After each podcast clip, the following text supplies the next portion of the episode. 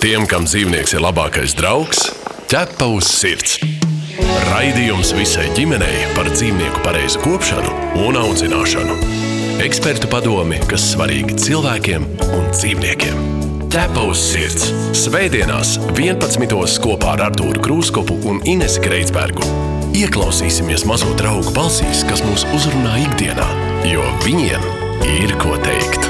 Ticiet mums, ķepa uz sirds. Raidījumu piedāvā Borisa un Ināras Tetereva fonds.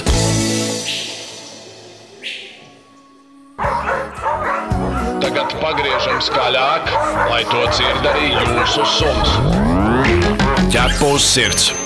9 minūtes pār 11. raidījums ķepus sirds Ines Kreitsberga, Arturs Krūskops jau 50. reizi kopā ar jums. Labrīt, labrīt visiem, jā. Radio tā- SVH.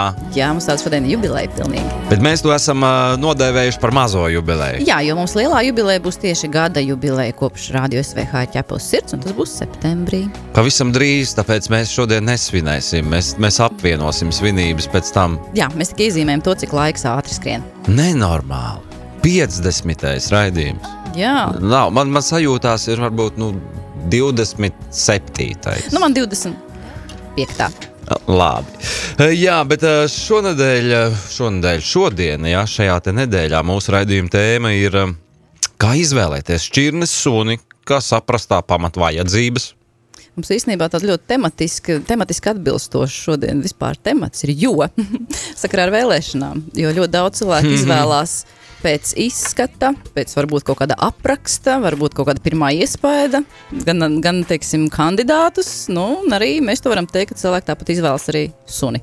Jā, nu, daudz aiz tiem eh, paliek tikai pie tiem saukļiem, jā, pie tā visu un pie to saturu, kas tur iekšā tajā dzīvnieciņā mīt. Jā, jā, smukās acis uzrunā visus īstenībā, visos segmentos un visos laikos, un izņēmums nav neviens. Mēs pēc riešanas ar kāds izvēlas. Nu, smuki rei. Jā, vai nerei? Vai vispār klusē, jā? Nu, klusēšana zelts. Varbūt arī tāda. Tā daudziem ir svarīgi, lai, piemēram, dzīvoklī suns nebūtu tās, kas uz katru skaņu vienkārši rei. Nu, redz, to, ko mēs esam sapratuši, ka cilvēki ļoti bieži izvēlas suni arī ņemot vērā kaut kādu reklāmas kampaņu vai, teiksim, kulta filmas par sniega suņiem. ā, Vai, piemēram, Man in Black, kur mopšus teiksim, ļoti bieži ņēma, viņi bija populāri. Nu, ļoti cilvēkiem uz viņiem nostrādā reklāma. Un Tas Jā, īstenībā tas- nav pareizi, un tas par to mēs arī šodien runājam. Kas bija pēc filmas Maska Bīgls? Russels, protams, Jack Russell terriers, Jā, jā. Nu, viss skaidrs. Šitas velk maskas virsū suns. Jā. Un, jā, nu, mēdību suņu, gan suņu dzinēju suņu vai putnu suņu, kā realizēt konkrēti suņu instinktu, ja nevar ar to iet medībās vai doties ganīt aitas. Vai, nu, es zinu, vismaz ļoti bieži tie husky, jā. Tā ir vispār atsevišķa tēma. Tas Cilvēki ir. paķerās uz huskijas zilajām, nevainīgajām acīm, un pēc tam ir vienkārši ārprātā. Huskyiem vajag sniegu. Viņiem jāmūk prom. Skriešanu. Viņi mūk prom, viņi var noskriet dienā 50 km, 150 pat km. Ja viņam nav tie sniega rati, ko vilkt, viņš nu, nabaks nevar savu potenciālu realizēt. Jā, viņš gaudo gan arī 24 stundas diennaktī un lec pāri žogam. Jā, nu ko dara suns, kura instinkts tiek apslāpēts, un kāpēc saimnieks to nedrīkst pieļaut, un kā izprast no patvērsmes, piemēram, adoptēta vai bezšķirnes suņa īsto dabu un instinktus. Un tāpēc pie mums šodien ar šo visu palīdzēs eh, risināt no studijā kinoloģa Ļena Valdmana. Labrīt! Labrīt, labrīt, labrīt! Liena šodien studijā nav viena. Atnākusi mm -hmm. ar savu uzticamo pavadoni Amī. Kur jau es otro reizi iepazīstu? Amī ir mums kādas šķirnes suns. Uh, Ami ir Taizemes Rīčbeks. Tā kā pirmatnējs medību suns. Ļoti neatkarīgs um, raksturā un principā tāds uh, ar savu viedokli. Nu, Amī, piemēram, viņš tā aizemē, ja tur medīja pitons. Jā, medīja čūskas, līdz ar to arī visas uh, darbības ir ļoti ātras, azartiskas un uh, jā, tāds tolerants līmenis ir, es teiktu, zems uh, šiem suņiem. Un Latvijā viņam jābūt ir konkurentam stārķim, jau uz odzēm. Nu jā, kaut kā es gan uh, tiešām cenšos, uh, lai viņi nemedī, un mēģinam um, no, novirzīt uz, uz citām darbībām šo te medību Bet instinktu. jo kādā veidā, piemēram, tu to dari? Nu, es pirmkārt, nu, protams, vasarā ir ļoti daudz eži, kas nāk pagalmā. Nu, līdz ar to tad, vienkārši es nelaižu vienu pašu viņu pagalmā. À, jo viņi var mesties uz ežiem. Jā, nomedīt. viņa var, jā, viņa var, viņai patīk ežus vai kaimiņu kaķus patrenkāt, kas uh, ie- ienāk mūsu sētā. Līdz ar to, protams, es neatstāju bez uh, uzmanības viņu. Tā kā vaktēju, un to tad mēs um, tos instinktus uh, no, novirzam uz kaut kādām rotaļām, kur viņi tā kā var izskrieties, uh, pamedīt. Uh, um, tā kā jā, nu, lai viņi me- medī kaut kādu uh, nedzīvu mantu, uh, nevis, nevis dzīvēzi. Varbūt klausītāji arī varētu pieslēgties, mums padot ziņu. varbūt tās man tieši interesētu, varbūt kāds no klausītājiem viņiem ir bijusi pieredze ar kādu suni, kurš pilnīgi neatbilda tam, ko viņi bija iedomājušies. Nu, piemēram, mirkli iespaidā vai, vai, vai maldīgi stereotipu dēļ paņēma un, un pilnīgi bija pretējs priekšstats. Man ļoti interesētu varbūt tāds. Jā, 2733, 9933, uh, rakstiet vai iesūtiet balss ziņas, droši arī WhatsApp lietotnē, ja jums arī ir kāds stāsts, kā Ines tikko teica, jā, paņēmāt, nezinu, nu, to pašu Haskiju un, un sapratāt, ej, viss ir, piemēram, viss ir kārtībā, jūs spējat ar viņu tikt galā arī bez sniega un bez uh, sniega ratu vilkšanas. Jā, tas būtu ļoti unikāls gadījums, bet lielākā daļā tie husky, jā, viņi nonāk patversmēs. Un ā, ļoti grūti ar viņiem ir tikt galā, un tāpēc arī bieži iesaka viņus ņemt tikai un vienīgi tiem šķirnes pazinējiem. E, Jā, bet, nu, piemēram, es nezinu, nu, es arī uz dūlo vācu aitas, jā, vai vācu aitas šķirnes suns. Nu, nebūtu viņam ir vajadzīgs dzīvot Vācijā, un nebūtu viņam ir aita vajadzīga obligāti. Jā, uzreiz, piemēram, par vācu aitu suni, kas ir galvenais, kas būtu saimniekam jānodrošina. Nu, pirmkārt, tas, ka šim sunim ir jāstrādā. Jebkuram ganu sunim viņiem ir ļoti liels gan darba spējas, gan prāta spējas. Viņi ļoti labi apmācās. Līdz ar to viņi bez tā darba viņi vienkārši nu, sanīkst. Un viņiem uh, ir jārealizē sevi, uh, jākalpo cilvēkam. Um, līdz ar to tad, jā, apmācība tad, uh, būtu laikam primārais, kas būtu jādara. uh, Ja vēlas tieši vācu aitu sunu, piemēram. Jo redz, vācu aitu suns pieder pie aitu un ganu suņu grupas, kur arī klāt ir gan korgī, šeltī, kollī. Tātad, principā, suņi, kuriem jādod ir darbs, jo viņiem tas instinkts ir ganīt, uzpasēt to baru. Viņam visu laiku strādā smadzenes, ka viņam kaut kas ir jāgana, viņam ir jāsargā, viņam jādomā. Un tieši tā, un tur arī ir tā uh, atšķirība, jo ir um, tie suņi, kas ir ganām pulka sargi, viņi atšķirsies no tiem, kas ir uh, ganām pulka gani. Uh, un uh, tad, tur ne, nedaudz uh, atšķirības, piemēram, korgi, jā, kas ir uh, ganu suņi, tad viņi, piemēram, nu, ikdienā tas var izpausties tā, ka viņiem patīk kaut ko pievaktēt, mm, ganīt it kā, ja, tie var būt gan citi mājnieki, piemēram, bērni, viņš izvēlās, ka viņš varētu viņus tā uzpasēt un pieskatīt vai kādi citi uh, mājdzīvnieki. Kā tās tādas uh, nelielas nianses, ko varbūt ikdienā cilvēks pat nepaman, bet suns ir to pieņēmis kā savu darbu, un viņš gana pamazām tur to ģimenīti. Bet, ja tam uh, sunim neļauj realizēt viņa to potenciālu, kas viņam ir ielikts gēnos, kas notiek? Nu, viņš tā kā degradējās, viņš nabaks iznīkst, viņš nav laimīgs dzīvē. Nu, tur ir uh, jāsaprot arī tas, ka šķirnē mm, ne visiem ir tas uh, lielais potenciāls, ja, jo, ja sākotnēji tā selekcija bija, uh, piemēram, pēc darba spējām, uh, tad šobrīd um, tiešām daudzi suņi ir zaudējuši to savu vēsturisko pamatfunkciju, kļuvuši vienkārši mums par ģimenes mīluļiem, par kompanioniem, un tad liela daļa vairs to selekciju pēc darba spējām ne, neveic. Skatās uz temperamentu, lai suns ir draudzīgs, lai suns labi iedarās sabiedrībā, neapdraud nevienu, pēc uh, izskata skatās, lai atbilst šķirnei. Un uh, līdz ar to, jā, tad ne visiem suņiem ir tas lielais potenciāls, un citi arī no tā, nu, tā kā necieš. Ja, ja, ja viņš ir vienkārši suns, ā, kas ir pietiekami nodarbināts, kuram ir interesanta dzīve, viņš dodās pastaigās, ģimene viņam velta laiku, tad jau viņš ir arī tā kā, nu, apmierināts ar to. Jā, nu šādi šodien mums ir raidījuma tēma. Tā kā droši, kā jau minējām, rakstiet, ja jums arī ir kāds stāsts vai, vai tieši jautājums, arī 2733, 9933, raidījums ķēpus sirds kopā ar jums 50. reizi radio SVH. Uh, pēc brīža turpinām. Par mīluļiem, kuriem ir savas mājas, un par tiem, kuri tādas vēl meklē. Ķepa uz sirds. Tev var būt daudz draugu, bet tavam sunim draugs ir tikai viens. Viens, viens, viens. Raidījums ķepus sirds. Zanda jautāja, kā ir ar eh, šarpējiem. Sākotnēji bijuši cīņas un kā tas atsaucas uz viņu raksturu. Mums ir ko teikt? Jā, šarpēji. Uh, šarpēji ir jā, tāda šķirne, kas arī ļoti neatkarīga. Un, uh, protams, ka ir jāņem vērā viņu šis te uh, vēst, vēsture. Un tas nozīmē to, ka iespējams tieši šarpējs nebūs tas omulīgais pastaigu biedrs suņu pastaigu laukumā visiem pārējiem suņiem. Viņš diezgan būs izvēlīgs. Jo par šarpiju arī ir ļoti daudz stereotipu. Tas ir tas suns ar tām lielajām krokām, kas izskatās uķi, puķi, mīlīgs un tāds ļoti nevainīgs. Un cilvēki bieži nopērk šo suni līdzīgi, domājot, ka tas kā dekoratīvais sunīts, un tad ir pārsteigts, cik ļoti šim sunim patīk nu, aizstāvēt, varbūt kādreiz. Uh... Nu, tas, ir, tas ir suns ar, ar savu es, ar tādu um, spēcīgu viedokli ja, par lietām. Un otra lieta, ko varbūt cilvēki neņem vērā, ir tas, ka šīs smukās krokas ir arī jākopj. Vasarā, ziemā viņas ir jāslauka, viss jā, jātīra ar, ar mitru lupatiņu, ar sausu lupatiņu, lai tur neveidojās nekādas infekcijas, baktērijas nesavairojās. Tā kā jā, tā kopšana arī ir diezgan, ir jāņem vērā, jā, ka ir jākopja.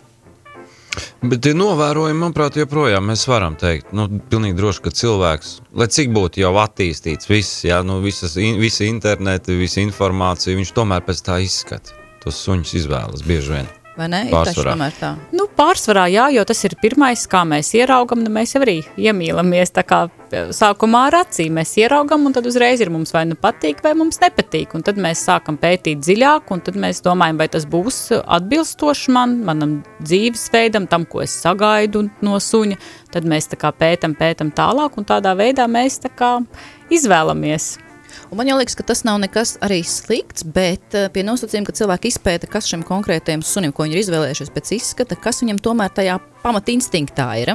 Un, ja to izprot, tas jau tieši ir interesanti, ka tu zini, kas tam sunim ir galvā, kā primārais, un tu, tev svarīgi viņu ir uh, apmierināt šo instinktu, lai tā kopā būšana būtu draudzīga, nevis destruktīva. Un tāpēc uzreiz jautājums, piemēram, par bīgliem, kas ir ārkārtīgi modes suņi. Ap bīglu atstiņās un tai nevainīgajā sejas izteiksmē iemīlās tik daudzi cilvēki, bet viņi bieži ir pārsteigti, ka bīglis, teiksim, neklausa komandām, aizved uz mežu viņu pastaigāties. Viņš pazūd, nenāk atpakaļ, bet ar tas ir izskaidrojums ar to, ka tas ir kāds medību suns, dzinējs suns, kas ir bīglam galvenais. Jā. Bīgls ir uh, dzinējsuns, un kā um, visiem uh, dzinējsuņiem, bīglam ir uh, pirmkārt ļoti labi attīstīta oža.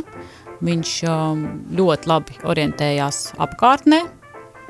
Uh, viņam ir svarīgi izpētīt šo te apkārtni. Uh, dzinēji suņi uh, bieži arī tā kā tiek izmantoti medībās, nu vēsturiski tika izmantot medībās lielās grupās, lielos baros, tad viņi visi skrien, viņi visi rej, tas nozīmē, ka viņi ir vokāli, un tad, nu, tas bīgls, nu, nekur tie gēni viņam nav pazuduši, tas nozīmē to, ka bīglam ir svarīgas šīs te pastaigas, kur viņš var izpētīt, ja viņš ir kaut kāda smarža ir nonākusi viņa degunā, tad tas nozīmē to, ka viņš ir tik ļoti pārņemts ar to, ka varbūt jau saimnieks viņam paliek otršķirīgs, jau neklausīs jau tik ļoti, ja ir svarīgi šis te izpētes uh, moments, jā, tā kā. Mums vēl takši pie tā, jā, pie šīs grupas? Uh, takši, nē, takši ir atsevišķā grupā, uh, medību suņi, uh, kas ir alu suņi, tā kā viņi uh, medī alās, Es domāju, tieši par to ošņāšanu un to, to, to, nu, to skriešanu tas, tas visi, visiem, visiem medību suņiem ir labi attīstīti maņu orgāni, ja? bet, bet takši tad viņi, viņi rok, viņi medī to, kas ir alās, tad visi mazie grauzēji varbūt dārzā, kurmji, zemesvēži, Tātad faktiski mēs varam teikt tā, ka, ja, nu, piemēram, novēro rakšanu intensīvu dārzā, ja no suņa puses vai, piemēram, to neatsaukšanos mežā arī, mēs varam, nu, nu, tas liecina par to, ka šis tas suņa instinkts nav tā kā apmierināts, ja? tas saimnieks tā kā nav līdz galam viņu realizējis, pareizi? Nē, nevienmēr, vienkārši tas nozīmē to, ka tam sunim ir šis instinkts, viņš ir spēcīgs, spēcīgāks uh, par to kontaktu, kas ir izveidojies nu, ar saimnieku, vai vienkārši viņš ir tik spēcīgs, ka viņam tas ir tā kā svarīgāk izpildīt to savu darbu, un uh, nekā klausīt viņam saimnieku tajā, taj, tajā brīdī, bet ir jāsaprot, ka viņš vienkārši ir tik ļoti pārņemts, ka viņš pat var vienkārši nedzi, nu, nedzirdēt. Bet ja viņam iespējams arī nedod tos apstākļus, to savu instinktu kaut kā izpaust, nu, viņš varbūt arī neparādās. Nu, ja viņš netiek līdz tiem kurmiem nekur. Ne, nu, viņš var sākt, pieņemsim, vienkārši rakt dārzu piemēram. Mm -hmm. Jo daudziem sūdzības par to, ka suņi rok dārzu ļoti daudziem starp Jā, bet šeit uh, var uh, ļoti vienkārši un patiesībā arī efektīvs risinājums ir uh, ierīkot dārzā šo te kaut kādu vai nu smilškasti vai kaut ko, kas būs paredzēti tā kā sunim, kur viņš tiešām var rakt, tur viņam aprakt kaut kādas viņa rotaļlietas, kaut ko, lai viņš rok, lai viņš darbojās, jo tas būs labāk nekā viņš raks uh, burkānu dobas vai, vai, vai rozes. Bet iespējams arī kaut kāda instinkta taču var parādīties. Pilnīgi, jūs, jūs redzējāt, kaut kur nesen bija par to kaķi, kurš nesatās eh, kaimiņu kurpes uz savu sētu. Neredzējāt? Zaglis, nu tiek Jā, jā, kaķis zaglis, kurš uh, regulāri kā no rīta pamostās, un tev mājas dārzā ir kaut kāds svešs cilvēku kurpes, un tad pielikt viņam GPS klāt. Un izrādās, viņš iet pa visu ciemu, un katru nakti no kaut kādām mājām nozog vienu kurpi. No kurienes tas? Nu, tas kaķis tas bija. Jā, Nu, kaķis jau mums ir pelis, un ļoti bieži jau kaķi tieši atnes. Nu jā. tā kā saimniekam to peli noliek, lūdzu. Pienesuma viņš, dalās. viņš, viņš šajā gadījumā, acīm redzot, apkārtnē nebija daudz pelis, ko medīt, un tad eh, viņš par to medīšanas objektu Pārgāja izvēlējās. Adidas, jā. Jā, kurps.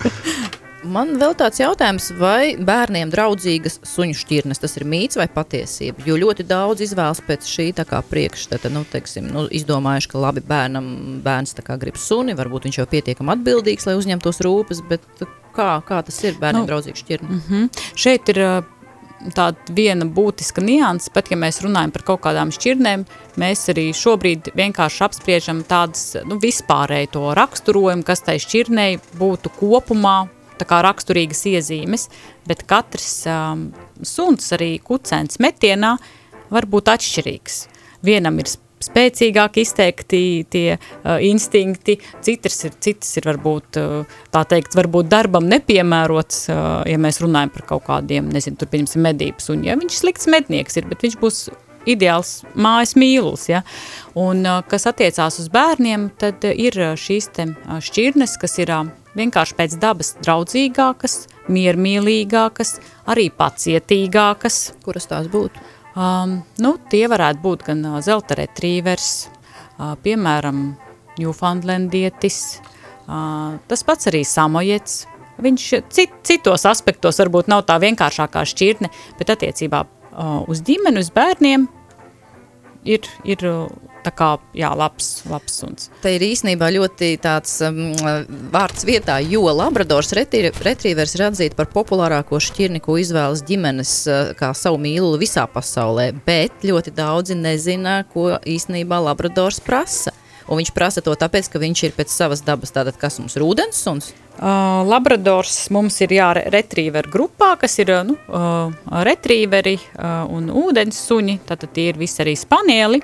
Tātad, kas viņam svarīgākais, ko viņš meklēs? Ūdeni? Uh, Ūdens viņam noteikti ir svarīgs, tāpēc ir, jāsaprot, ka ir jānodrošina šīs te peldas un nevajag brīnīties, ja labradors gribēs ielikt katrā peļķē no, nopeldēties, jo viņam vienkārši tas, tas ir svarīgi.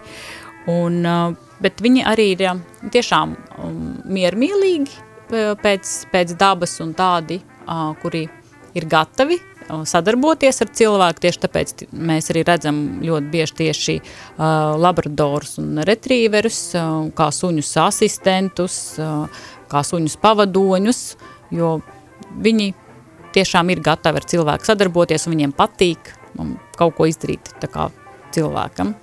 Man draugam ir sprogainais retrievers. Viņš ļauj vienkārši, viņš ļauj kāpt virsū sev maziem bērniem, tā kā vispār pat nu, neizrāda ne mazāko uzmanību tam visam. Nu, ļoti, ļoti tā kā. Nu jā, te ir jāsaprot, ka, ka, ka ir tādas jā, šķirnes, kas būs tā kā piemērotākas ģimenēm ar, ar bērniem, īpaši varbūt maziem bērniem, bet, protams, ir, es nekad laikam nepārstāšu to atkārtot, ka vienmēr ir jābūt uh, vecākam klāt, nedrīkst atstāt nekad bērnu vienu pašu ar suni. Protams, ir jāmāca ne tikai no suņa sagaidīt to, ka viņš uh, būs pacietīgs un visu pieņems, visas bērna izdarības, bērns viņu tur ārstēs, uh, pušķos uh, un uh, sēdinās varbūt ratiņos vai tam līdzīgi, bet ir jāmāca arī bērnam kā ar to dzīvnieku apieties, kā viņu pareizi papajāt, ka nevajag iet klāt varbūt, ka dzīvnieks guļ vai dzīvnieks ēd. Tā kā, nu, tas tāda ap, apusēji, apusēji uh, darbošanās. Viens iesmu šajā brīdī, un pēc brīža jau turpinām raidījumu ķepus sirds 273 9933 Tālruņa un īziņas numurs. Par mīluļiem, kuriem ir savas mājas, un par tiem, kuri tādas vēl meklē. Ķepa uz sirds. Jā, par mīluļiem, kuriem uh, nav mājas un kur, kuri tādas meklē. Ja? Nu, burvīgi no Normundām sveiciens, kurš tikko zvanīja Ines un sveicien tev milzīgi. Un, redz, un tas ir forši, ka tu, be, ka tu izjūti atgriezeniskajā saitē, ka mēs kaut kā arī varam palīdzēt tiešām. Jā, Normons bija atradis kaķīti, kuram no sākuma meklēja mājas, stāsts, un beigās viņi izlēma paturēt paši, un man liekas, tas tas skaistākais, jo tas, man liekas, tāds sargaņģelīts mājās, kas ir viņiem. Sisīte! Sisīte. Normundām sveicieni, jā, tā Alvim un Jolantai Anglijā arī sveicieni no Normunda, bet nu, tas ir tik forši. Sisītei gādīgs rokas. Jā, un paskaties, um, klausās vēl ķepu uz sirds, un tad jau vēl būs kāds gan suns, gan kaķis. Tā jau ir, ar to tik viss sākās. Mm -hmm. Bet mēs turpinām uh, šīs nedēļas raidījuma tēmu, jā, kā izvēloties šķirnes suni, saprast, uh, kā tad ar viņu tikt galā, viņu pamatvajadzības un vispārējo. Jā, un Lienai uzreiz jautājums. Ļoti daudzi cilvēki izvēloties suni domā tā, mm, nu, man, piemēram, patīk lieli suņi, bet man par cik ir nu, dzīvoklis vai nav lielas telpas, noteikti es to nevaru atļauties. Bet tā nemaz nav taisnība, jo lieliem suņiem, dažiem lieliem suņiem nemaz tā ļoti daudz kustības nav vajadzīgas. Kas tie tādi būtu? Tie sprinteri un varbūt lielie suņi, mēs varam par to parunāt. Jā, tieši tā, tas ir viens no izplatītākajiem mītiem, es teiktu, ka izvēlās pēc, tikai pēc suņa izmēra. Tātad, aha, jebkurš mazs suns ir ideāls dzīvoklim, un visiem lieliem suņiem, kas ir tad, ceļa līmenī un, un virs, tad, tiem noteikti vajag māju ar pagalmu, bet tā nebūtu nav. Ir arī uh, lielās uh, suņu šķirnes, uh, tas pats ņufā, ņufs, ja, vai pieņemsim vācu doks, lieli suņi, bet viņi var dzīvot dzīvoklī, jo viņi tādi ir lēnīgi, viņiem nav vajadzīgs tik uh, ļoti daudz aktivitātes. Uh, Nērti varētu būt tas, jā, ka viņi ir vienkārši nu, fiziski lieli, jā, tad ir jautājums, vai, vai, vai mājā ir lifts, vai būs jā, jābrauc liftā jā, ar to lielo suni, vai kā, kā ar viņu pārvietoties, nezinu, sabiedriskajā transportā, tā pati kopšana, ķepas nomazgāt pēc pastaigas, jā, vai vannas istabā vispār varēs, varēs vai, vai cilvēks ar. Sam, par Sanbernāru Jā. Beethovenu, ja, kur bija tās siekals, kas šķīd uz visām pusēm siekalošanās, arī ir ļoti liela Mhm. tāda nu, Nu, lieta, lieta. ko jārēķinās. Jā, ko cilvēku ā, nepadomā bieži vien, un tas ir raksturīgi tieši tādiem ā, molosa ā, tipa ā, šķirnēm. Mastifi? Jā, mastifi, molosi, jā, kas, kas ir ar lielām galvām, ā, lielām um, lūpām, un, un, un jā, tad, tad viņiem arī ā, tā, tā siekalošanās ir arī kanekorso, piemēram, arī populāra šobrīd šķirne. Tā kā jā, tas arī jāņem vērā cilvēkiem, kuriem tas ne, nepatīk un mīkstās mēbeles, paklāji, apģērbs, jā, tas vienkārši ir jāņem vērā. Un tad vēl salīdzinoši lielās, nu, tā kā suņu šķirnes, kas ir greihaundi, sal, saluki, piemēram, kas īstenībā ir sprinteri. Viņiem tātad saimnieks ā, nodrošina to īso distanci, kur viņš ātri noskrien, un tad viņš var gulēt uz dīvānu visu dienu. Jā, tieši tā, uh, kur, kur tiem vēja suņiem, viņiem tā arī saka, ka viņiem ir tikai divas pogas, tātad uh, skri, skriet un gulēt, un uh, ja cilvēks, nu teiksim pilsētnieks, uh, var nodrošināt šo te iespēju uh, sunim izskrieties, ja, tad tas ir arī jautājums, kur un kādā veidā viņš to nodrošinās, jo skaidrs, ka pilsētā viņš nevar laist uh, to suni vienkārši brīvi, Un uh, tad uh, varbūt ir jāmeklē kaut kāds uh, specifisks uh, nodarbes, uh, piemēram, kursings, uh, kas ir uh, skriešana pakaļ um, šim te uh, nu, improvizētam uh, medījumam uz lauka, bet tas arī tāds sezonāls uh, pasākums, uh, vasaras, pavasara vasaras uh, mēnešos, bet uh, tā ir laba iespēja, kā pavadīt laiku un kā tiešām arī apmierināt uh, šī te uh, vēja suņa instinktu. Man ienāca prātā, vai es pareizi saprotu, ka tie cilvēki, kuri grib uh, turpināt savu nu, laisko dzīves ritmu, ēst pie televizora kopā ar savu draugu vai, teiksim, maz kustēties, un nu, tā neko īpaši neiet suņu skolā un nekādās sacensībās nebraut, tad viņiem tā izēja tā kā ir dekoratīvo suņu šķirņu grupa. Tas ir kas, tie māla kaut kā? nu, nu, pēc māla, dekoratīvo, dekoratīvie sunīši, tātad kas tie mums ir un kāpēc tie tika radīti? Jā, visas nu, ma mazās, maza izmēra suņu šķirnes ir vienā grupā apvienotas, kas ir dekoratīvie suņi, suņi kompanjoni. Viņu primārā funkcija tiešām bija atrasties saimnieka klēpī, saimniekam blakus. Kuri tie ir? Īsināt saimnieka laiku.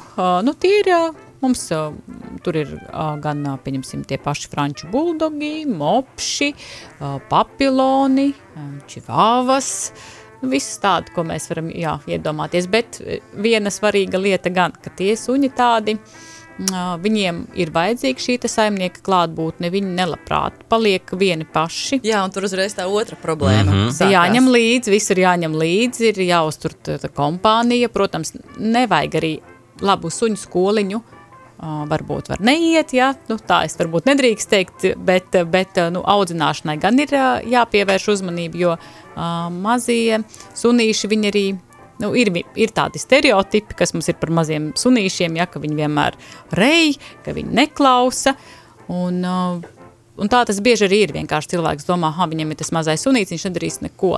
Bet uh, tomēr ir svarīgi uh, to laiku veltīt, jo viņiem ir arī tāda, viņi var kļūt greizsirdīgi. Piemēram, ja viņš tikai uzturās saimnieka klēpī, viņš var sākt to saimnieku sargāt no citiem ģimenes locekļiem, piemēram, ja, kas ir diezgan bieži izplatīta sastopama tāda uzvedības problēma. Bet pie, tie paši, piemēram, krievi toiterieri, ja, tā vien liekas, bet arī viņi, kā viņi nesās, Viņam arī vajag nenormāli izskrieties. Nu, tas ir nevar arī mīts, kā paņems mājās, viņš tagad sēdēs tikai. Pagaid, nu. paga, bet te jau tas toy terjers, līdzīgi kā Džeka Rasela terjers. Jā, jā, te jau jā, ir apakšā terjers, zinu, kuram zinu, ir atkal to. kas svarīgi. Nu, ja mēs runājam par terjeriem, tad terjeri mums arī ir med, mednieki, ļoti azartiski mednieki. Manuprāt, viņas priekš žurkā viņas vispār, jā. Jā, viņiem ir tas, jā, ka viņi medī un viņiem, viņi, jā, viņi ir tiešām ļoti azartiski un ļoti temperamentīgi. Līdz ar to arī saimniekam ir jās, nu, jābūt tādam, kas spēs to terjeru temperamentu tomēr kaut kādā veidā savaldīt un, kontrolēt. Un tur no augumam nav nozīmes. Augumam nav nozīmes, jā, šeit mēs runājam gan par erdelterieri, kas kādreiz 80. gados bija ļoti populāra um, suņu šķirne, šobrīd mazāk uh, populārs, gan par mazākiem um, baltiem um, vestī, Westhailands baltajiem terjeriem, piemēram, vai tiem pašiem Džeka Rasela terjeriem ļoti populāriem. Tā kā, jā, te ir. Te, te ir te. svarīgs tas vārds, eh, ka tas ir terjers. Un arī tā kā svarīgi būtu mazliet palasīt, ja? Jā, bet es drīzāk domāju, ko varbūt ieteiktu papildus tai literatūrai. Nu, piemēram, cilvēks noskatīs kādus konkrētus šķirnes suni. Varbūt viņam var ieteikt satikties ar kādu, kam šis suns jau ir, nu vismaz ievērtēt, apjautāties. Tas nebūtu variants, jo cilvēki, man liekas, ļoti atsaucīgi. Visi grib pastāstīt par saviem suņiem un tā. Jā, um, es noteikti iet, ieteiktu ne tikai vienkārši attālināti izlasīt kaut kādu informāciju, izlasīt tur uh, šķirnes standartu, piemēram, uh, vēsturisko funkciju, vēsturisko pielietojumu un kā šī, šķirne tika radīta, bet uh, tiešām arī um, mēģināt um, satikties ar um, šīs konkrētās šķirnes uh, saimniekiem, aiziet kādā kopīgā pastaigā, um, aizbraukt ciemos pie audzētāja, uh, izrunāt, paskatīties, jo tas, ko mēs redzam bildē, nevienmēr ir tas, ko mēs tiešām iedomājamies un sagaidām. Arī tas pats paņemt pastaigā kaut vai uz desmit minūtēm. Es zinu cilvēkus, kuri paņēmuši, piemēram, vācu dogu un, piemēram, sievieti trauslu, viņi nemaz viņu īsti nevar noturēt. Tas arī ir tāds fakts cilvēki, ja jums vajadzēs iet pastaigāties, piemēram, īru vilks vai vācu doks, jūs viņu nevarēsiet noturēt. Jāmeklē kompanjons, lai kopā iet ar suni staigāt, arī nē. Jā, tur tā kā atgriežoties nedaudz pie tām dekoratīvajām šķirnēm, maz, maz, maza izmēra sunīšiem, um, tomēr gribu akcentēt, ka jebkurš suns ir suns. Gan šis te lielais, nezinu, vācu doks, gan arī tā mazā čivāva, tie visi ir suņi, un viņiem ir identiskas tās suņu vajadzības. Gan pēc pastaigām, gan pēc izskrieties, gan um, cilvēka klātbūtni baudīt, gan um, citu uh, sugas brāļu klātbūtni izbaudīt. Un, tā kā ļoti skumji ir tas, ka, piemēram, uh, bieži tieši, tā, tieši tās uh, mazās uh, šķirnes, nu, varbūt tiek kaut kādā mērā arī apdalītas, nu, ka viņas tiek, uh, varbūt pat viņam kāda pastāja greize izkrīt, jo viņi nokārtojās um, iekštelpās tā kā uz kaut kādiem paklājiņiem, ja, tā kā vai vienkārši viņi tiek turēti pārsvarā rokās, nekā iet paši savām kājām, ja, un tad, nu, tur vajag atrast tomēr kaut kādu līdzsvaru, un nevajag aizmirst, ka tas mazais arī tomēr ir suns. Viens dziesma, un tad jau liksim punktus uz I 50. raidījumam ķepus sirds radio SVH. Ja cilvēki spētu mīlēt kā suņi, pasaule kļūtu par paradīzi. Par mīluļiem, kuriem ir savas mājas, un par tiem, kuri tādas vēl meklē. Ķepa uz sirds. Ines Kreisberga, Artūrs Krūskops un kinoloģi Ļena Valdmane šodien raidījumā ķepus sirds, un jā, kā saprast, kā saprast suņa raksturiņu? Un kā saprast, ja viņam nav priekšā nekāds vācu aitas, jā, vai, vai tur, nezinu, nu, kaut kāds īpašs, ko mēs zinām, šai šķirnei tas varētu būt uh, apmēram iezīmīgs. Nu jā, jo šķirnes um, sunim tāds kā špikeris nāk klāt, bet jā, piemēram, cilvēks adoptē no patversmes uh, un ir darīšana ar jauktenīti, tad, tad tas noslēpums jāizzina pašiem. Un kā tad saprast, nu, kas tur pa, pa instinktu dominē? Mm -hmm. Nu, primāri jā, droši vien var uh, vizuāli paskatīties, ja, vai tas ir, uh, nu, piemēram, haskijam līdzīgs suns, ja, kas ir diezgan bieži sastopams. Uh, Tā kā tur mēs varētu paredzēt, jā, ka varbūt iespējams būs tas suns arī tāds brīvību mīlošs un brīvību augstošs. Ja? Uh, un, uh, piemēram, vai tas ir atgādina kādu medību suni, laika, tip, laikas tipa suni. Uh, vai, vai takšveidīgs sunītis, ja, bet tie ir tādi minējumi, jo skaidrs, ka nekādas mērtiecīgas tur selekcijas vai atlases pēc kaut kādām raksturu īpašībām vai darba spējām tur nebija. Ja, tas ir vienkārši jauktenītis, un tad, nu, saimniekam, es teiktu, ja no patvērsmes vēlas cilvēks paņemt suni, ir ļoti svarīgi arī tieši nevis šis te vizuālais aspekts. Protams, mēs ieraugam ar acīm no sākuma, mums iepatīkās viens vai otrs suns, bet ir svarīgi aiziet ar šo sunu pastaigā, un ļoti labi, ka ir tāda iespēja patversmes piedāvā aiziet pastaigā ar šo suni, tiešām paskatīties, vai vispār veidojās kaut kāds kontakts ar to suni, vai tas, vai tas suns, jā, vai aiziet varbūt vienu, divas, četras reizes, ja vajag pastaigā skatīties, kā tas suns tev reaģē, vai viņš tev sagaida, vai viņš atsaucās, ka tu viņu sauc, parunāt ar patversmes darbiniekiem, jo viņi ir tie, kas vislabāk zina, kāds tas, kāds tas suns ir. Tā kā tur tiešām mums tā informācija ir jāievāc no, no cilvēkiem, kas ikdienā darbojās ar šo suni. Kāda tā pieredze ir, kādi tie gēni parasti ir izrādās stiprāki? Takšveidīgie vai vācu aitam, aitu sunim līdzīgie? Nav tāda, piemēram, nu, pēc kā var saprast, apmēram izskatās pēc takša, bet nu uzvedās, kā, it kā rados būt vācu aitu suns. Nu, tur es domāju, ka tie miksi tiešām var būt ļoti, ļoti dažādi, jo tas jau mēs nevaram teikt tikai pēc tuvākās paudzes, ja, kas tur bija tālākajās paudzēs un, un, un, un nāk ārā, to mēs eh, paredzēt nevaram. Tā kā līdz ar to mēs varam vienkārši novērot, un kā mēs varam saprast, varbūt, ka mūsu sunim neatkarīgi no tā, vai tas ir kāds noteikts šķirnes suns vai, vai tas ir jauktenis, kā mēs varam saprast, varbūt, ka viņam kaut kas trūkst, ka mēs varbūt pilnībā neapmierinam šī suņa vajadzības, ir tas, ka mēs redzam, ka ir kaut kāda nu, destruktīva uzvedība, Tā, piemēram, ir, pa, parādījusies. Piemēram, suns kauts paliekot viens pats vai suns daudz nepamatoti reļ. Varbūt aprej mm, garām braucējus vai, vai nezinu, cilvēkus uz ielas, vai suns Grauž mēbeles. Grauž mēbeles, grauž mantas, vai suns, piemēram... Arī uzbruk citiem suņiem. Uzbruk citiem suņiem. Protams, vienmēr tie ir arī tas audzināšanas trūkums, bet arī tas, ka, nu, primāri mēs vienkārši varam redzēt, vai suns tāds, kas katrām varītēm mēģina aizmukt, ja? mēģina aizmukt no sētas, ja ka varbūt tur kaut ko mēs īsti neapmierinam viņu, kaut kādu izzināšanas un uh, instinktu. Un, eh, jā, nu, ja suns nokļūst patvērsmē, tad ir jārēķinās noteikti to, ka viņam nav bijis pirms tam nu, lielākoties ļoti rožaina dzīve. Un tur jau arī vēl ne tikai kas viņš ir, kāda viņam gēna, bet tur arī tas, ko viņš ir. Nu, es nezinu, iespējams, viņam tas raksturs būs jāpārmāca. Un arī svarīgi, cik viņš tajā patvērsmē ilgi sēž. Jo ilgāk Jā. sēž, jo destruktīvāk viņam psihi. Aha. Tas arī ir jāzina. Jā, patvērsmes suņiem tiešām bieži vien mēs arī nezinām, kād, kādas viņa ir bijušas viņa tās pieredzes līdz brīdim, kamēr viņš nonācis patvērsmē. Līdz ar to tad, uh, Tā ir tāda īsta Pandoras lāde, saucamā, nu, kad nu, tev jābūt gatavam, kas tur iznāks ārā. Ne, vienkārši tiešām es uh, pati uh, eju uz patversmēm, uh, staidzinu patversmes suņus, un, un tiešām ir tādi, ar kuriem tu saproti, o, šito es varētu ņemt uz mājām. Un ir tādi, kur tu saproti, nu, tu tam sunim esi pilnīgi vienaldzīgs, ka tu viņam varbūt neesi pat īstais cilvēks. Ļoti grūti ir atrast to kontaktu. Vienkārši cilvēkam ir, nu, jāatvieglo varbūt arī nedaudz uh, sev šis te darbiņš, un uh, tomēr labi, vizuālais ir viens, bet arī jāskatās, kurš suns ir atsaucīgs, kurš augsts tieši šīs te komunikācijas ar tevi. Tas klikšķis vajadzīgs. Tieši tā. Kā jau dzīvē, atkal. Ja. E, vēl kādas lietas, kuras mums vajadzētu Nu, es domāju, noslēgumā ir svarīgi, es, manuprāt, tas galvenais, ko mēs sapratām gan par šķirnes, gan bez šķirnes suņiem, ka izšķirošais tomēr, man liekas, ir tā suņa psihiskā veselība. Mm -hmm. Nu, tieši tā. Jāvēro, jo arī, nu, piemēram, ja tu ņem šķirnes suni ar ciltsrakstiem un pārbaudītiem vecākiem, nu, tas nav nekur jau nav simtprocentīgi garantija.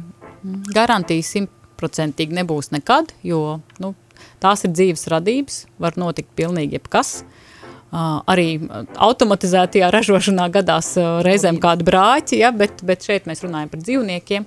Un vienkārši ir jāatcerās, ka nu, sunim vajag nodrošināt šo te interesanto suņa dzīvi. Un nekautrēties ar izmantot kinologu un suņu skolas padomus tomēr. Vest apmācībās, apmācības ir ļoti dažādas, ir gan, kur var apmierināt gan skriešanu, gan medīšanu, gan vienkārši, nu, jā, ļoti daudz tas apmācības spektrs ir tik liels, gan peldēšana.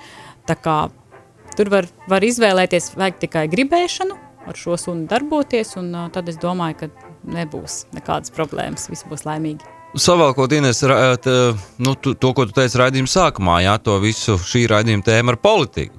Es arī cilvēks, kurš no politikas neko nesaprot, paprasu tiem, kas ļoti labi saprot. Nu, par ko? Kā? Mazliet uzzināt vairāk. Tas bija raidījums ķepus sirds. Ines Kreisberga, Arturs Krūskops un Ļena Valmans šodien bija kopā ar mums 50. raidījumā. Jā, un tiksimies atkal pēc nedēļas. Atā mm -hmm. visiem. Un gaidām to 20. septembri, kad nu gada jubileju svinēsim. Jā, Radio SVH gadu ķepas. Visu labu, līdz nākošajai nedēļai. Tiem, kam dzīvnieks ir labākais draugs, ķepa uz sirds. Raidījums visai ģimenei par dzīvnieku pareizu kopšanu un audzināšanu. Ekspertu padomi, kas svarīgi cilvēkiem un dzīvniekiem. Ķepa uz sirds - Svētdienās, 11. kopā ar Artūru Krūskopu un Inesu Kreitsbergu. Ieklausīsimies mazo draugu balsīs, kas mūs uzrunā ikdienā, jo viņiem ir ko teikt. Ticiet mums, ķepa uz sirds. Raidījumu piedāvā Borisa un Ināras Teterevs fonds.